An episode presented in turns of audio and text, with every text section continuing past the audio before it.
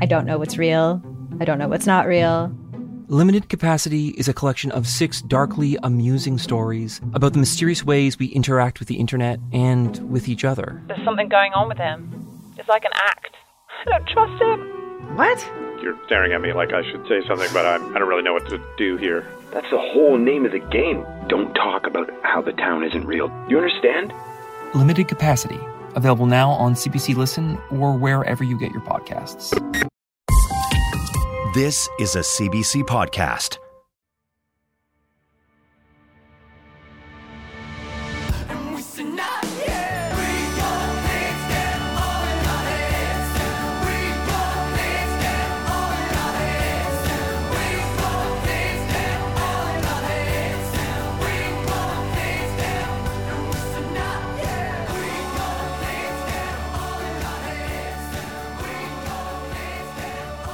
All right. Well, we are sitting down with Lelainia Lloyd, um, uh, who is a rare disease patient and advocate and educator uh, living over on the beautiful west coast of Canada, which we are soon to be visiting uh, in the in the coming months. We're very excited for.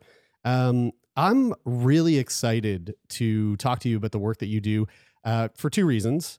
Uh, number one, you were you were um, uh, brought to our attention by our, our good friend and past uh, past podcast guest Sue, who uh, I mean we we are huge fans of Sue and everything that she's doing for patient advocacy and um, speaking up for patients' rights. Um, but also uh, reading your bio, I'm like, holy smokes! You know, it's it's funny. We usually have when we have someone come on the show for these Wednesday episodes, that we're usually speaking to doctors or um, you know people with PhDs, um, which you you technically aren't one of those, but it feels like maybe you should be. Um, uh, so, uh, I'll hand the mic over to you. Why don't, why don't you uh, give give a little bit of an introduction uh, to yourself to our listeners? Let us know uh, who you are, um, what what rare disease you're living with, and uh, why why am I sitting here uh, basically praising your smartness, um, even though you don't have a, a PhD to your tag to your name. so um, I'm a rare disease patient living with a disease called neuromyelitis optica, which um, is a disease where your immune system attacks your optic nerve and your spinal cord, Hmm. um, and it can cause blindness, paralysis. Um, in some cases, if it gets the wrong part of your spinal cord, it can actually kill you because it will affect the part that controls breathing. Um, I've lived with this disease since I was 12 years old, um, but I wasn't diagnosed until um, my early 40s. It took me 30 years to get a diagnosis, um, partially because it was rare and partially because um, people weren't listening to me in the medical community when I was saying, you know, I have some issues and, and um, you know, was being patted on the head an awful lot. And um, I actually uh, saved my own life, I would say. Um, and so I became um, an accidental advocate for this rare disease when I realized um, how little knowledge there was and how little awareness there was um, just through my own experience, but also in talking with others with my rare disease, and um, just felt that it was really important um, to put a face to that and a voice to it um, within the medical community as much as I could um, to kind of, in the hopes of saving other uh, patients, you know, my protracted journey to diagnosis. So Mm. um, that's sort of the Cliff Notes versions of, of how I got here. Now, I, I know that uh, you know we've we've spoken to a number of people in the past um, with a variety of different autoimmune disorders, and um, one of the things that like I've gathered from autoimmune diseases is that they're they're they can be um, quite tricky to diagnose for a lot of people. Um, can you can you talk to us a little bit about the process of of getting to your diagnosis? And I know that within that story somewhere there's uh, there's a, a little bit of a misdiagnosis that you went through uh, a number of years ago. Yeah. So, um, as I mentioned, my first symptoms were when I was 12. Um, I'd be walking down a flight of stairs, and it was like my brain would um, just for a few split seconds shut off communication between my brain and my legs.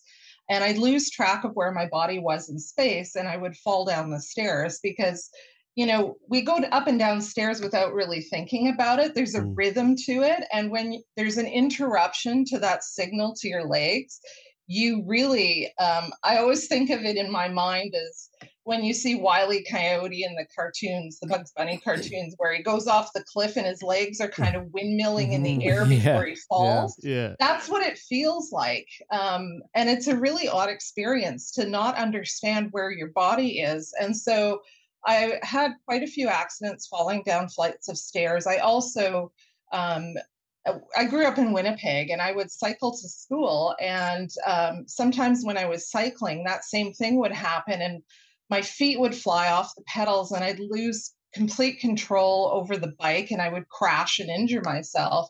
Um, because again, bike riding is something that you need proprioception for. You need to understand where your body is in order to keep balance. And so, you know, I had a few of these accidents and they put it down to, um, you know, bad mechanics in my knees. And mm-hmm. I did some physiotherapy and of course nothing, nothing um, seemed to help. And I also, as I as I got older, I had um, episodes of severe vomiting for no reason, and that's one of the hallmarks of NMO is that you can have um, these these sudden episodes of extreme vomiting, um, and another one which seems really benign but is hiccups that won't go away, oh. and it has to do with. Mm.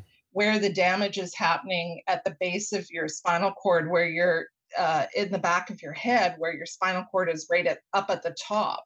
Um, if you get a lesion in that area, some damage, um, that's what mm. happens. And so I had episodes of vomiting, um, I had extreme fatigue, and then um, in my early 20s, I had situations where I would not be able to feel my legs and I'd be walking around on legs I couldn't feel for three or four months at a time. And so, oh. you know, I went repetitively to um, my family doctor and said, you know, like I'm walking around on legs I can't feel. And I, I had, at that time, I had just had my son and um, she said to me, oh, well, you know, you lose 10 pounds, you'll feel better.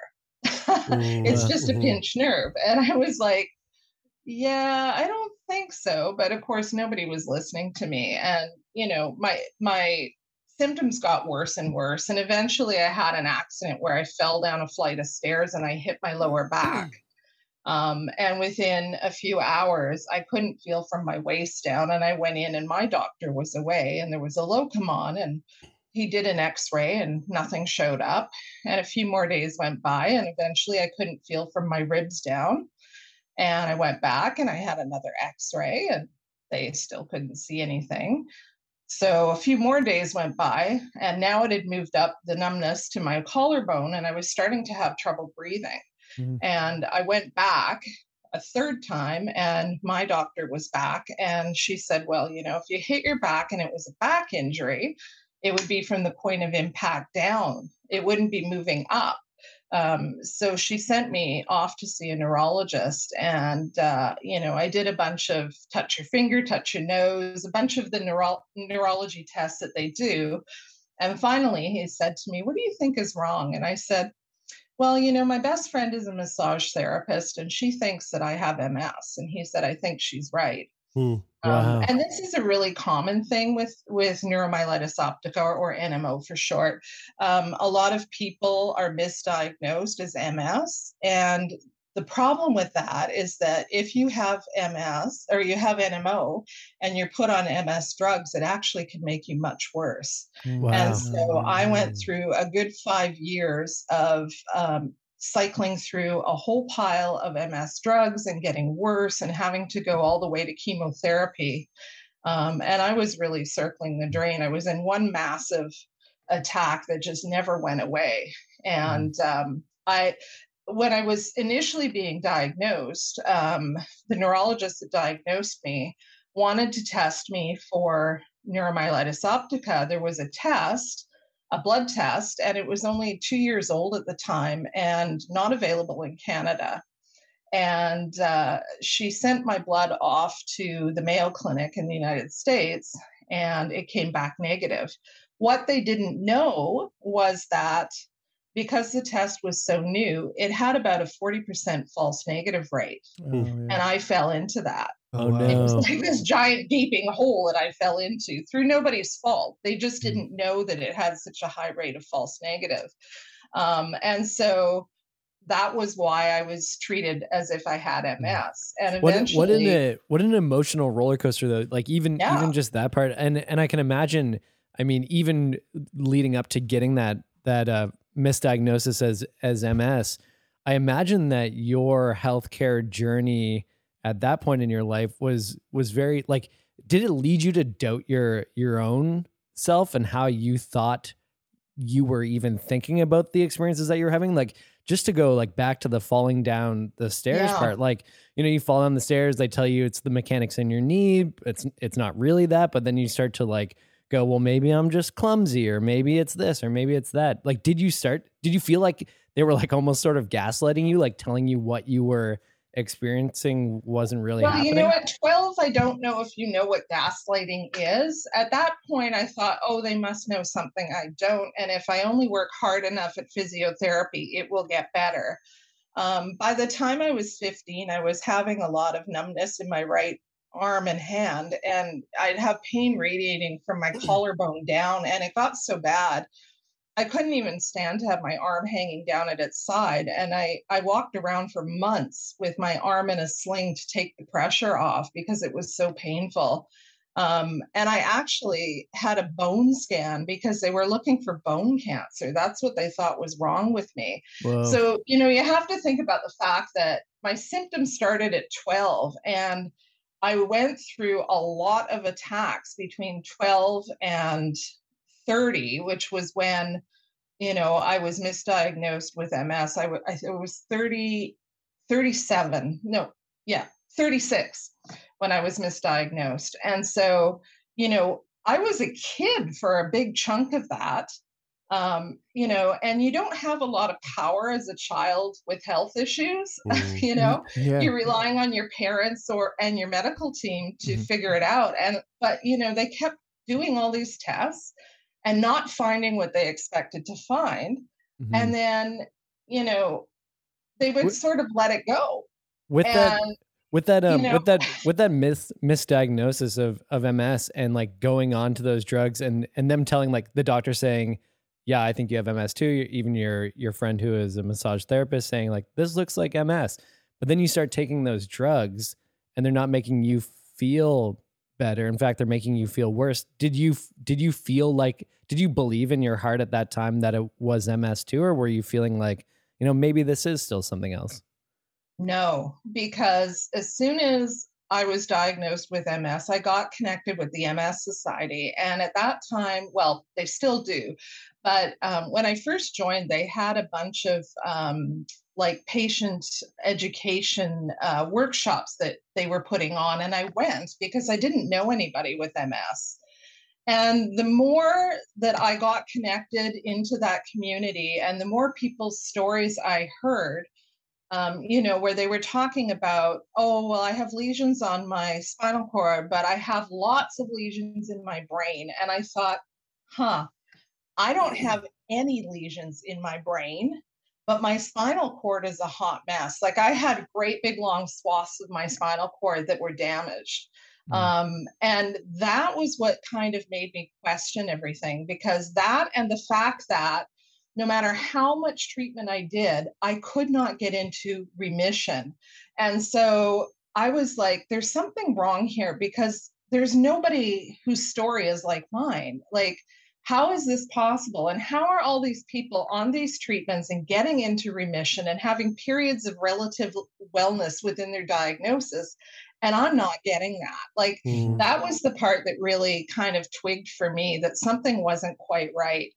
Mm. Um, you Is know, that the- and is that the seed that was like you, you mentioned you saved you like the part of the advocacy work you did for yourself that saved your own life was that like the seed sowing the seed of like questioning things to the point because that sounds like it could be very dangerous right like like Yeah. being treated for something that you don't have not getting better Because what what the truth is about NMO is that left untreated, it can be fatal. So, you know, and I was just getting worse and worse. And my team was basically throwing up their hands. They didn't know what to do for me. And, you know, I had I had cycled through all the MS drugs, um, you know, and I had gone on to chemotherapy. I had four treatments of a, a really heavy duty chemotherapy that they use for immunosuppression um, in MS, and it's it's a chemotherapy that is used for men for prostate cancer, believe it or not.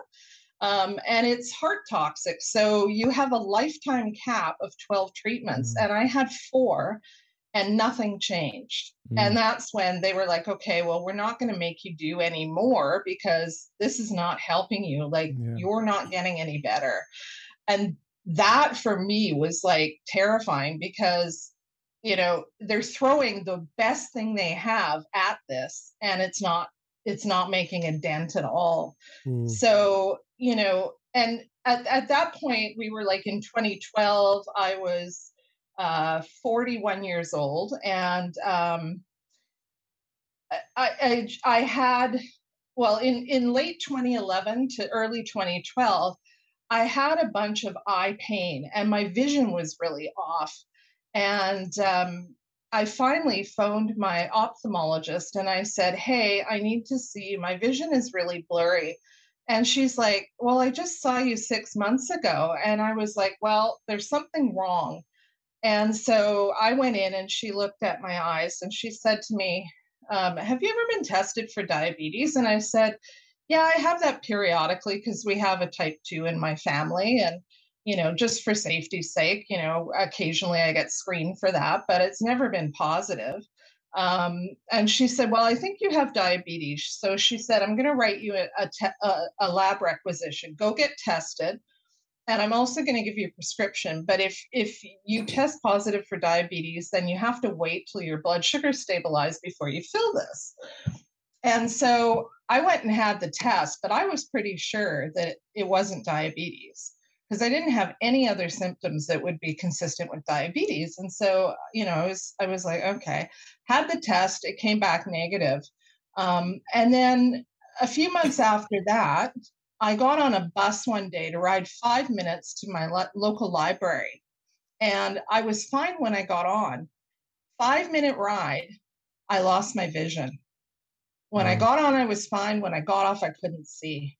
And so I had a meeting I was going to. So I went to the meeting and I sat there quietly freaking out. Nobody had any clue. and when I was oh done, I called my husband and I said, honey, I need you to come and pick me up. And he's like, well, you know, hun, the, the bus stop is right there and it's only five minutes home. And I said, no, you don't understand. I can't see. And he's like, what do you mean you can't see? And I said, I've lost my vision. There's something really wrong. So he came and got me because he could tell by my voice that I was yeah. quietly panicking. I'm not somebody to go into full panic mode. Like, that's just not how I am.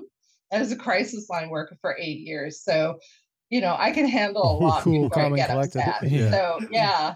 How, and like, so how much, how much vision did you lose? Like, were you, were you able to see Eh, like anything was it like pitch black it, or, or was it like was everything like somebody had taken vaseline and smeared it over both my oh, eyes wow whoa so you know i could make out shapes and stuff but i wasn't seeing clearly um, and so when i saw my neurologist and i had a conversation with her because this has been going on at this point it was now july and um, uh, this problem had been going on since September of the previous year. And when I explained to her like all the episodes I had, she's like, she ran down the hall and got the neuro ophthalmologist, um, who's a neurologist and an ophthalmologist. They train in both disciplines. And he took me into his room and did a whole bunch of um, looking at my eyes. And he said to me, Have you ever been tested for NMO? And I said, Oh, yeah. You know, like when I was first being diagnosed, and he said, "What it, what did you test?" And I said Negative. and he said, "Well, you've had optic neuritis, and I'm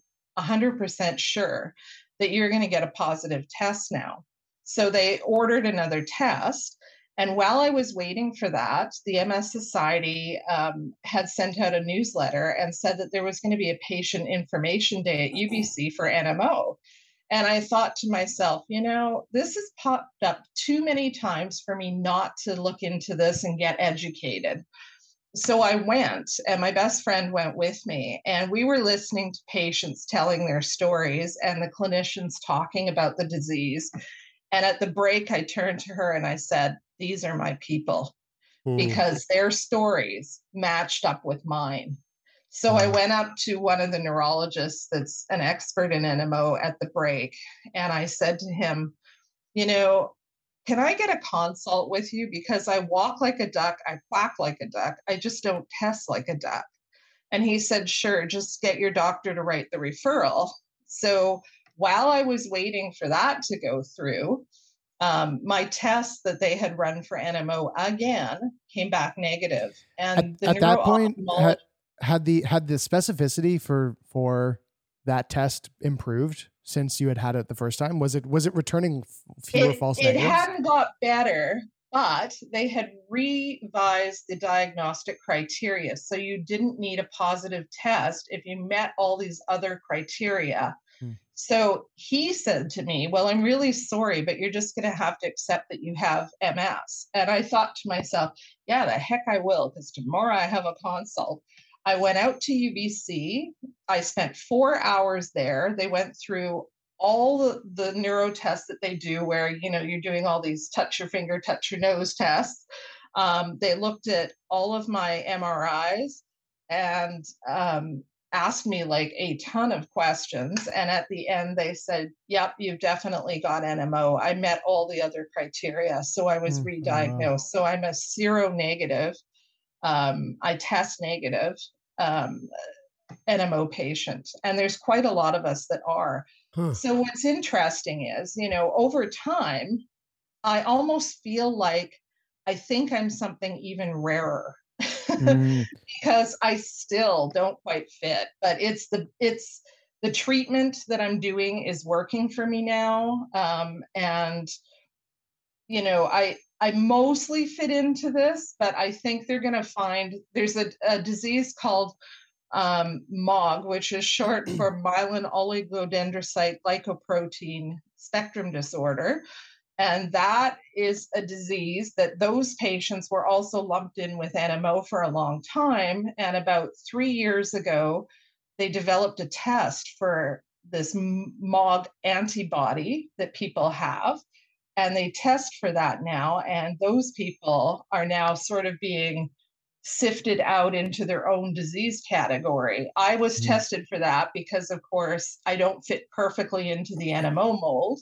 Mm. Um, and so I tested negative again for that. So, you know, I think eventually science will catch up, and it's quite possible that I might even, you know, find Yeah. out there's something even rarer or, you know, with it being a spectrum disorder, because they call it that because there's different, you know, sort of what the Variations, yeah, disease looks yeah. like within that continuum. So I'm curious that, It- that you've the- been through Yeah. like quite a um i mean jesus like quite quite like a vast um uh journey to like get to where you are now with like a you know a, a solid diagnosis um yeah.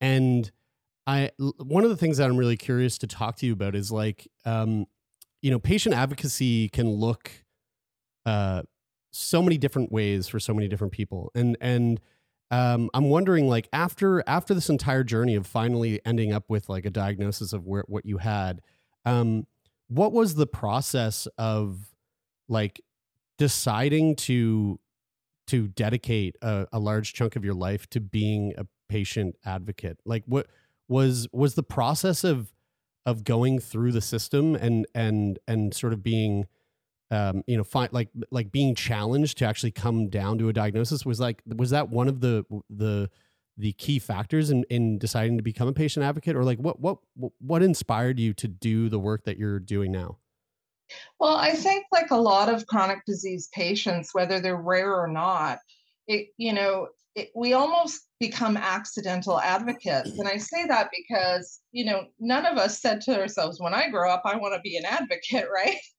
Stuff Mm. happens to you and you see this the you know sort of the condition of the medical system but also your own experiences that kind of drive the decision to speak up and to be present um, but also because when you're a rare disease patient you're largely invisible Yeah. um, you know when i was in the process of being diagnosed with nmo i didn't know anybody with this disease and it just so happened that um, Christine Ha, who was the winner of season three of the American Master Chef, um, is somebody that lives with neuromyelitis optica. That's why she's blind. She was Hmm. the first blind chef winner um, and has gone on to be super successful. But um, I knew about her because she was on this show and she talked about why she was blind and when and i and i was a fan of the show before she was ever on it and i was watching and she's talking about this disease i'm like oh my god.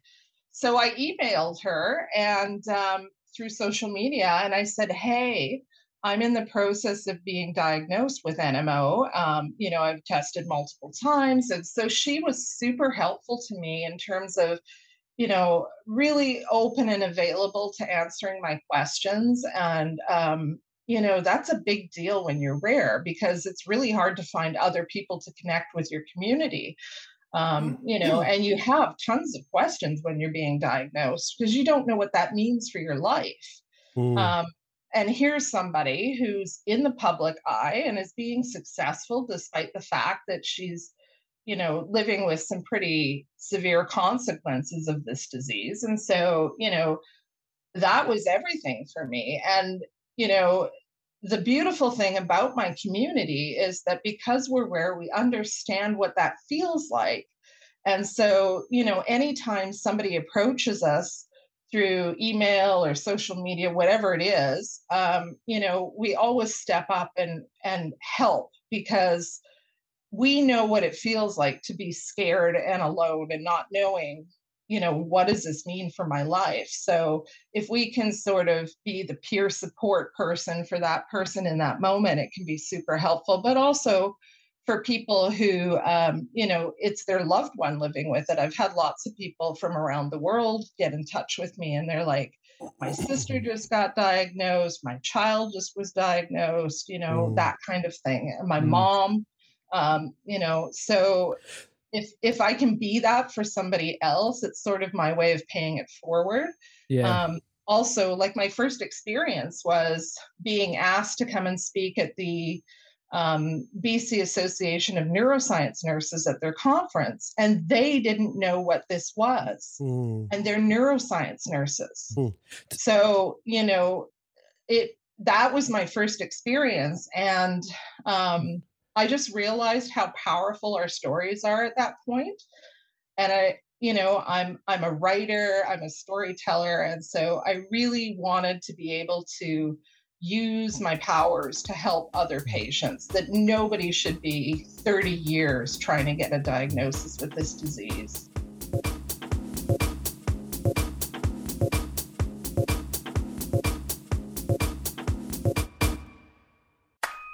favorite one hit wonder, Or that overpriced toy your parents would never let you have? or that TV show that no one else remembers because it was canceled way too soon. Now, what if we could fix it?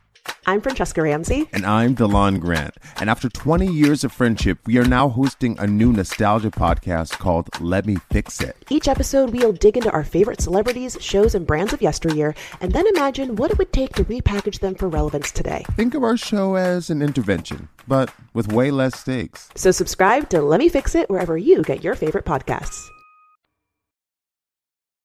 It's a it's a really interesting part of it, like hearing you talk about um because like a, l- a large part of your journey has been getting diagnosed and like uh, I was thinking of this this element of like treating diseases where like the emotional toll that a disease can take on you.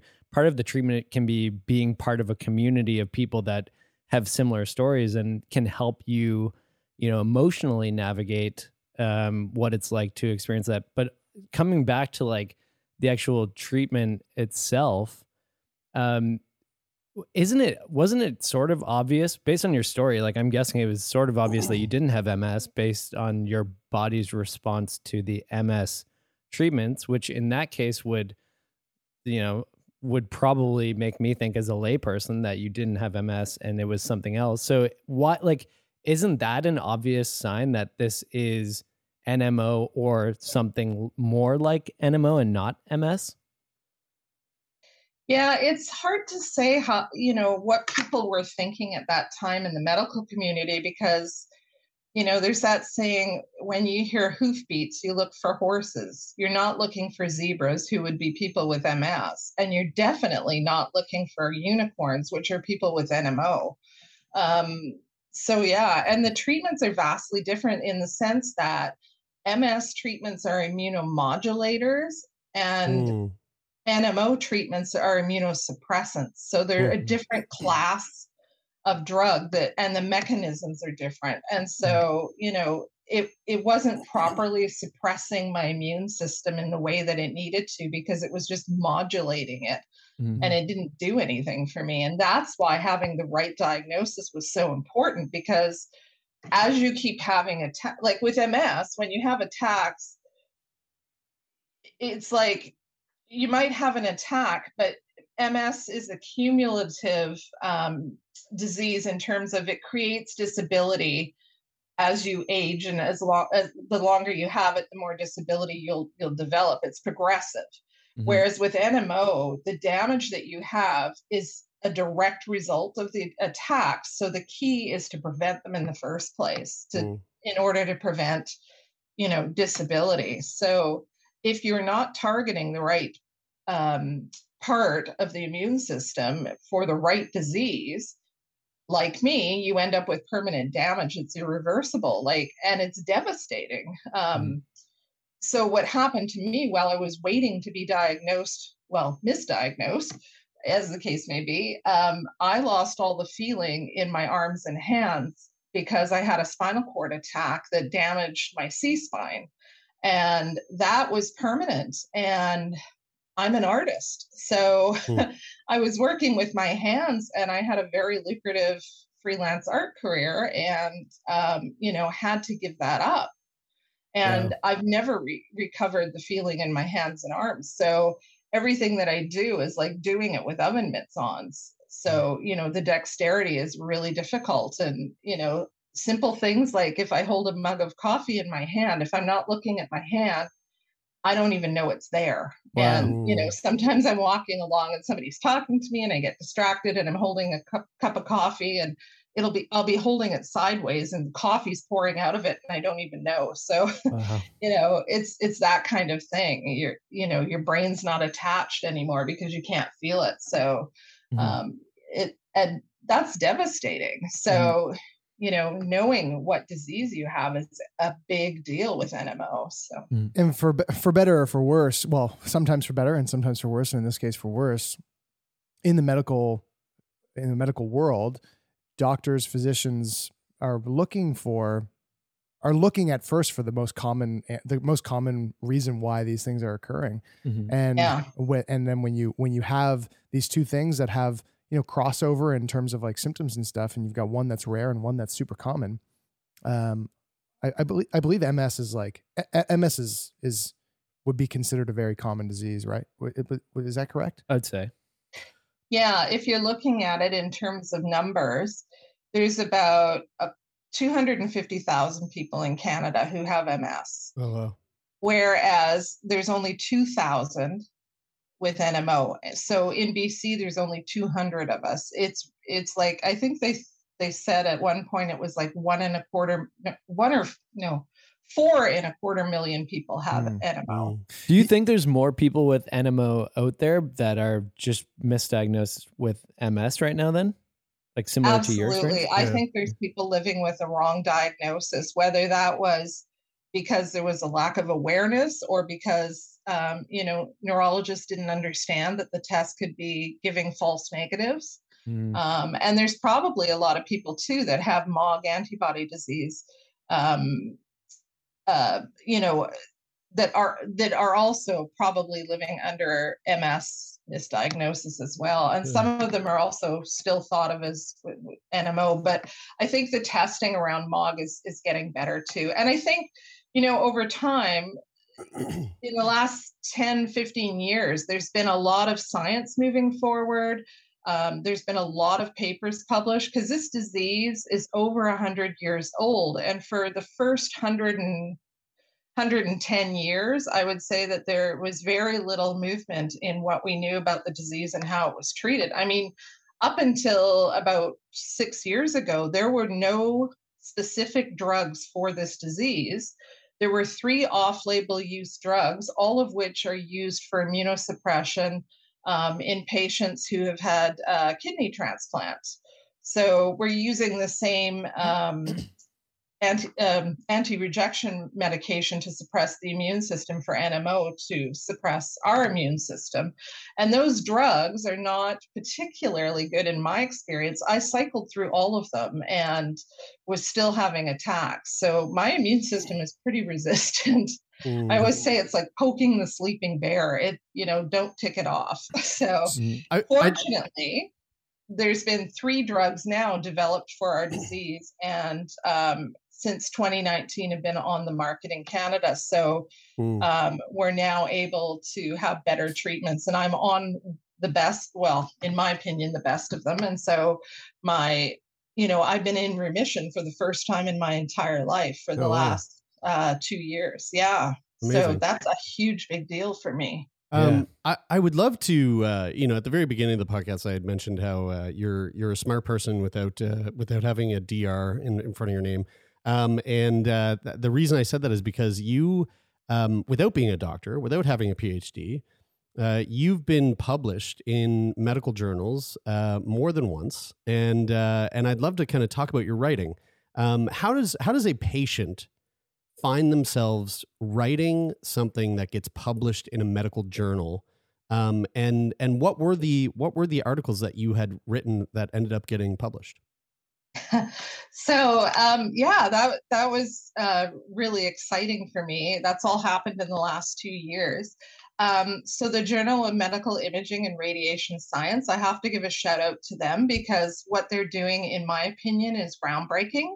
Um, they had a call for for narratives um, back in early 20, 2020 um, asking for patients to talk about patients or even even people in radiology uh, to talk about experiences with medical imaging. And Sue was going to be the guest um, editor for that particular issue and had uh, put it up on her social media that this call was out. And I looked at that and I thought, you know, as an NMO patient, I've had so much experience with medical imaging. I've had ridiculous amount of MRIs, um, you know, ultrasounds, all of that kind of stuff. And so I thought, surely I have a story to tell.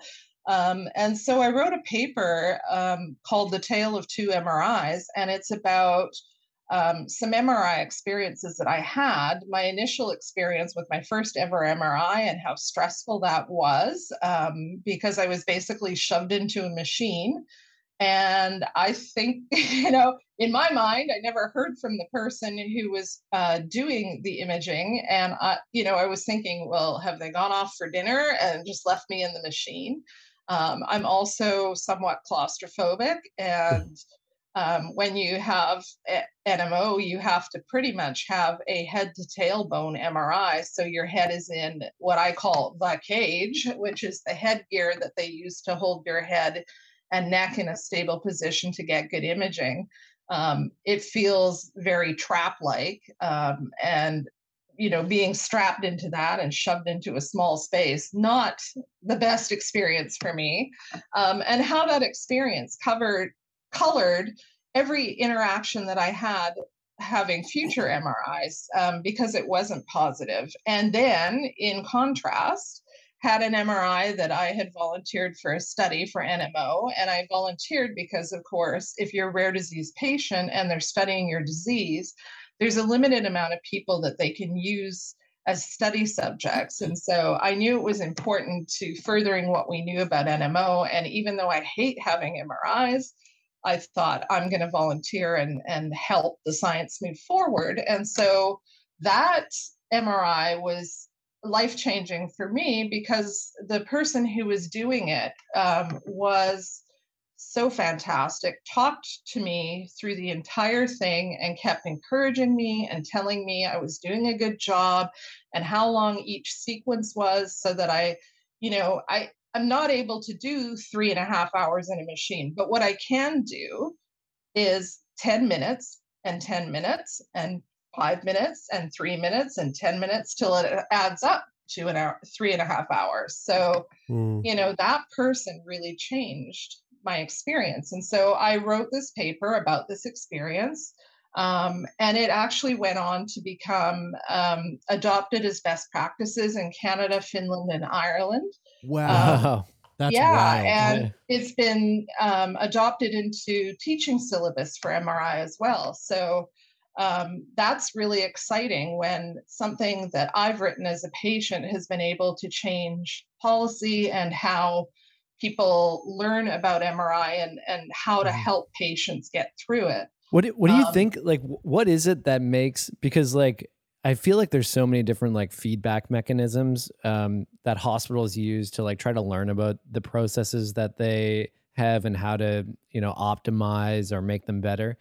Um, Yeah, like what those is little it- slips that you write on, put it in the box, right? and hope sure. they read it. But even like, boxes, I mean, Brian. even suggestion boxes, but like, like even like patient feedback where a patient just said like what you said, like a patient saying that to a doctor, like you know, ninety nine times out of hundred, it doesn't. Well, ninety nine million times out of Yeah. of ninety nine, hundred million times, like that's not going to change the processes or become best practices because it doesn't end up in a medical journal. like so you know? but but what is like how because it would be really easy for somebody to read that in a medical journal and go that's great you know that's great feedback but like how does that go from being an article in a medical journal to actually becoming the best Well, paper practice. wasn't just about my experience. I talked about what made the difference for me and how, um, you know, people who are practicing radiologists, what they could tangibly do to make their practice better. Because when you think about it, when a patient is freaked out and they're having medical imaging, either they're going to cancel their appointment which creates you know a backlog and a headache because now you have to rebook that person or they panic in the machine so you're having to keep stopping to either pull them out and reassure them or stopping altogether you know so it behooves the people that are doing the imaging to understand what will make a difference for patients in a tangible way because if they if they do these things it makes their job easier and it makes the patient more cooperative which you know the ultimate goal is you need to get those images because you're trying to help somebody with something serious that's going on with their health Mhm. or to rule something serious out. So you know i didn't just say here's my crappy experience and here's my good experience. But i said here are the steps that you can take to help patients through this. And i think you know a lot of times we complain about things but we're not offering solutions. So i think mm-hmm. that that was part of it. But it was also you know the journal of medical imaging and radiation science was open to having the patients talk about these things because a lot of times you know the medical system doesn't want to hear feedback. And even if they do they're not always sure what to do with it. So Mhm. you know i think that it was really helpful to give them some tangible ideas about what they could do. My second paper was a paper called recognizing and mitigating the potential for emergency diabetic emergency in mri that was based off of um, an, a really scary MRI experience that I had um, about a year ago. I because of COVID and the backlog of um, you know tests that were going on, I ended up having to have MRIs every Friday for the month of July last year. whoa you're an uh, MRI expert catch up. Yeah, it was. yeah. And that's a lot for me for somebody who hates MRI. yeah, no Uh, doubt. in the meantime, uh, just to give you a little background, I was diagnosed as a type 1 diabetic in the fall of 2019, and I'm on an insulin pump and I have a continuous glucose monitor. And so when I go for these tests, because you can't have anything metal in in the MRI machine, I had to take these off. And Um, the first time I did, by the time I got out of the MRI, um, I I was a little bit shaky, and um, then so the next time I went, um, I changed how I like how soon I was taking off my equipment and my insulin and everything. And I ate candy before I went in to try and boost my blood sugar because what was happening was my blood sugar was going really low, and that's dangerous um, when you're diabetic. I'm a type one, and so I have to watch that. And that's part of the reason why I have a glucose monitor and an insulin pump is because if my blood sugar gets too low, which it tends towards, I don't usually get high, I get low um, an alarm goes off to let me know that I need to either eat candy or drink juice or whatever to try and boost my my blood sugar up to a level. Because what happens is I get sweaty, I get shaky, uh, you can get confusion. Um, I felt super nauseous. Um, and I was afraid I was either going to faint or go un- unconscious. And so um, when I went back for another one, I was in the machine and I had those feelings come over me and I recognized that I was going low. And I pushed the button, you know, they give you that little emergency button, and I pushed it and they came on the speaker and the tech said, um, you know, what's what's the matter? And I said, um, I need out. I I'm my blood sugar is crashing and I need juice. And she said, Oh, the hospital doesn't offer that. And I was like, um, no, I have juice with me, but I need out now. Like I need to treat myself. And she's like, oh, just four more minutes. We're almost done the imaging. Um, and I was like, no, I, I need out. And she was like, no, no, we just if we have four more minutes, we'll be done. And then your your neurologist will have, you know, good imaging.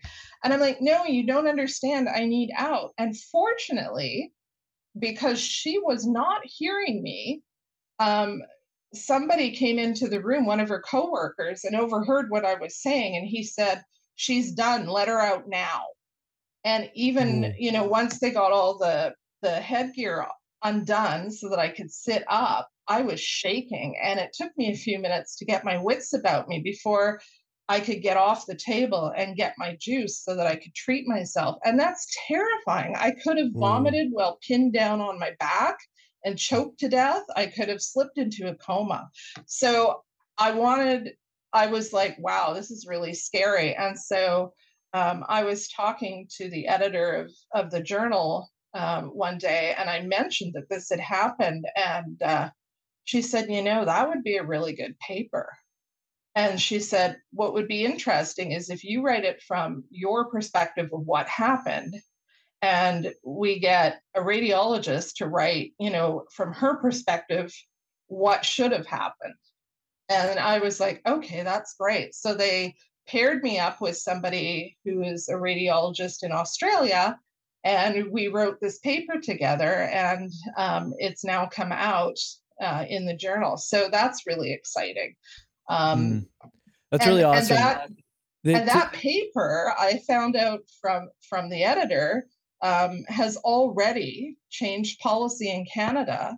Um, Somebody took my paper in, in a hospital in Toronto and used it to change the policy around the the 12 hour fasting that happens when you have an MRI with contrast um, because she wanted to say like this this policy of this massive fasting needs to go and mm. she used my paper to strengthen her argument so, you know, I'm super proud when I can hear that I'm making a change. And as an advocate and a patient, that on the hard days of advocacy is what keeps me going. Mm-hmm. That's really because it's making a difference in this country and in other countries. Like that to me blows my mind. I call mm. these the little papers that could. That's great. The the um the thing that I think is so amazing about uh, that story, especially for for people who are listening who consider themselves to be patient advocates too,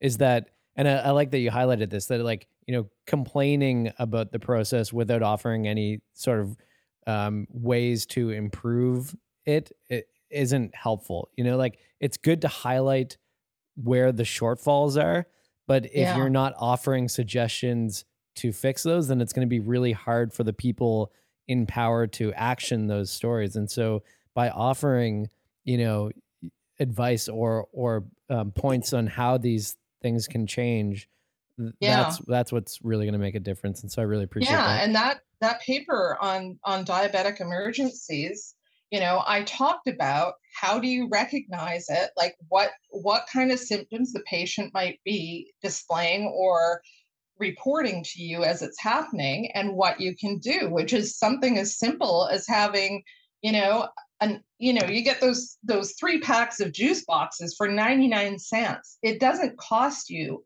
it costs you a buck to save somebody's life. You have those sitting in your cupboard. And so again i talked about that experience and then contrasted it with an experience i had where i had a mammogram a few months before that that incident happened um, where I got to the end of it and I had those same symptoms. My blood sugar was crashing and I felt like I was going to faint. And I said to the woman who was doing my mammogram, I think I'm going to faint. My blood sugar is is on the downswing. And she she stopped what she was doing, like helped me to a chair, sat me down, and ran and got a juice box out of her cupboard. I didn't even have to get my own juice out of the locker. She had it mm-hmm. right there and she did everything right. And so, you know, I talk about that so that people can see like this is what happens when you're not aware and you don't handle it really well versus if you're prepared and you understand what you're looking for, you can save somebody's life, but also, you know, that's something that you need to know for your job because there's lots of diabetics out there and you don't Mm. necessarily even have to be a type 1 to have that issue with your sugar Mhm. and it's super scary you know and and there may be times where i'm not able to articulate what i need because that can happen you get mental confusion when your sugar is crashing so Yeah.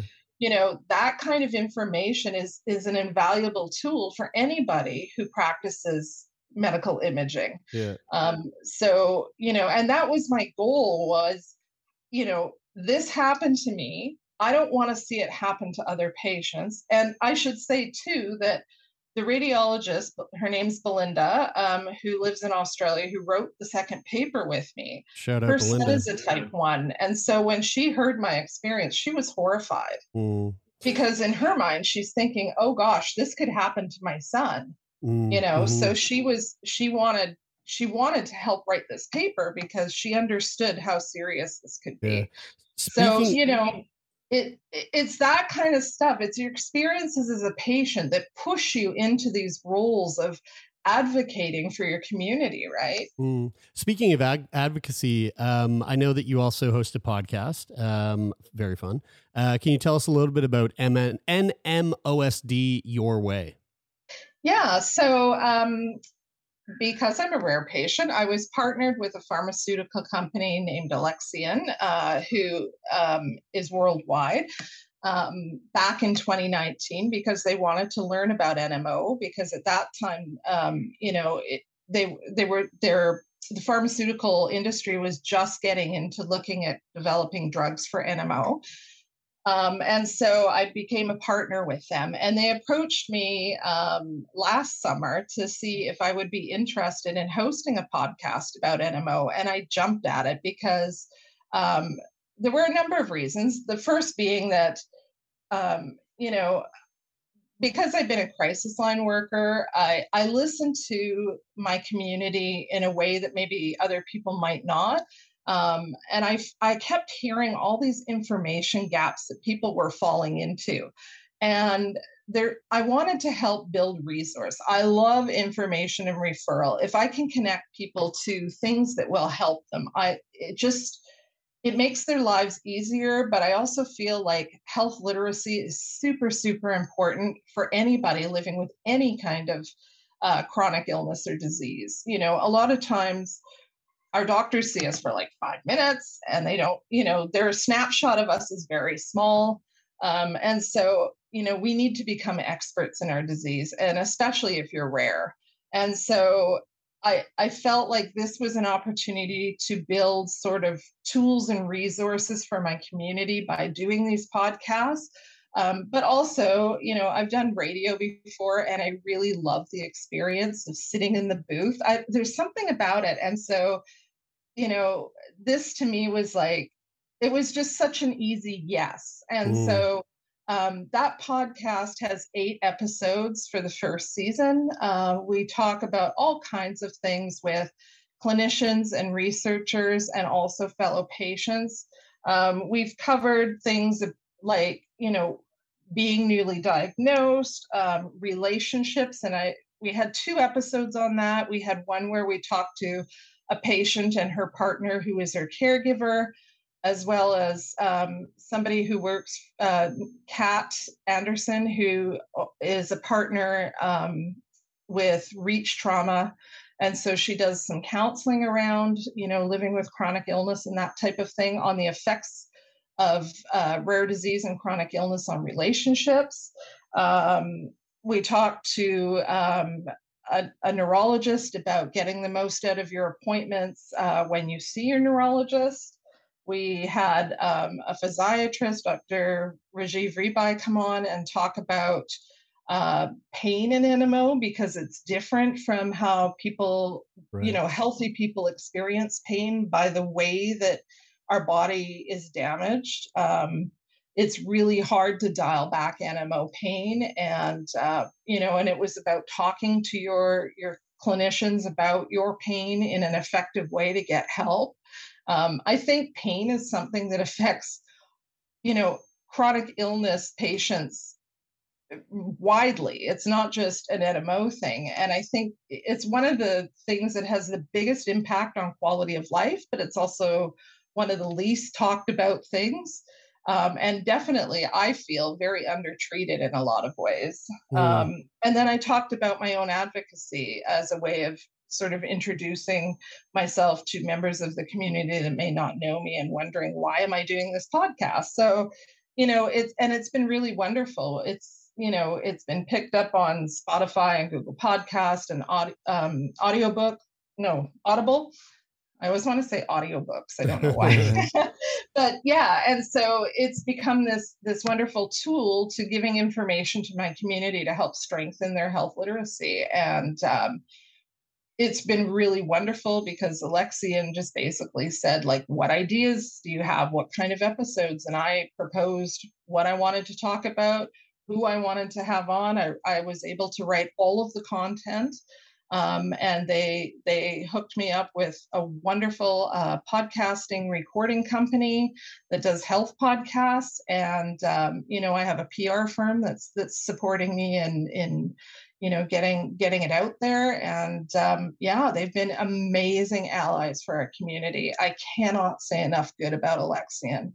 Mm. The people are lovely and kind and so patient centered like you know there's a lot of lip service given to that term you know and and what does that really mean but they've they've not only talked the talk they walk the walk and you know i'm so deeply lucky to mm. be partnered with them well that's amazing we uh yeah. we we feel sincerely lucky lucky to have uh, had an opportunity to sit down and chat with you about uh, your experience um, as being a, you know a very vital patient advocate uh, uh, with a very rare disease and one that you know we uh, this is the first time we've we've ever uh, come across um, uh, NMOSD. So thank you for taking time out of your schedule to uh, give us a bit of insight into the work that you do. Thank you so yeah, much. Thank you. It's been great talking with you. I really appreciate you having me on, and you know, huge fan of your show. awesome. Thanks. Thank you.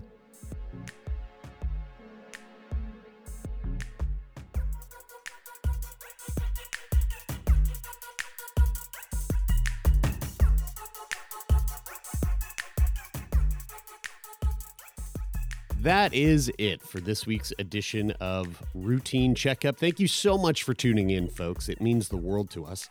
And if you'd like to continue listening to the podcast, you can do that right here on Mondays, Wednesdays, and Fridays. And of course, if you want to support the podcast further, you can leave us a rating and review on Apple Podcasts, or you can simply rate the podcast on your Spotify mobile app. And uh, even better than that, why don't you tell someone that you know? Tell someone that you love. Tell someone that you don't know that you listen to Sick Boy Podcast and recommend it to them because we always love those extra ears. The podcast is produced and hosted by myself, Jeremie Saunders, Brian Stever, and Taylor MacGillivary. The podcast is managed by Jeffrey Lonis at Talent Bureau. The theme music for today's episode comes from Rich Aucoin. Thanks again, folks. Hope you enjoyed it, and we'll be back next week. That's it for now. My name is Jeremie, and this is Sickboy.